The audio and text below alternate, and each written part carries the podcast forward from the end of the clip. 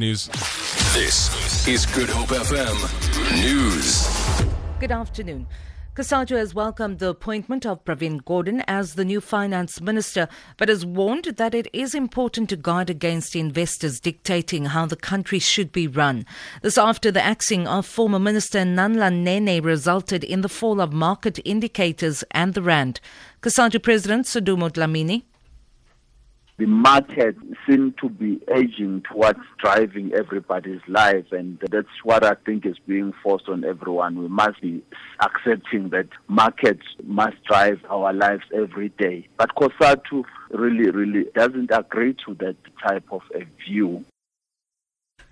Police are investigating a possible link between a triple murder and a murder of a 20 year old man in Ocean View in the Cape Peninsula at the weekend.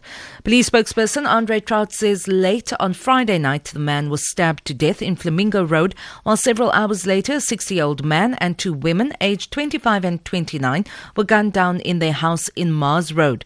A 26 year old suspect who have been arrested in connection with the first murder will appear in the Simonstown Magistrates Court this morning morning. No arrests have been made yet with regard to the triple murder.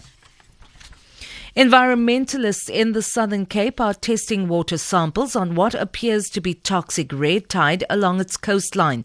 Authorities have already barred people from fishing on Port Elizabeth shores in the Eastern Cape. SANParks spokesperson Nandine Guadlamba says there's no cause for panic if the test results come back and indicate that it is in fact a toxic red tide, we will put warnings up immediately. If people want to swim that's bodily contact, they can swim. But in as far as fish is concerned, I'd say if they're finding fish that's smelly, that that's washed out, they should not they should not pick it up and eat it.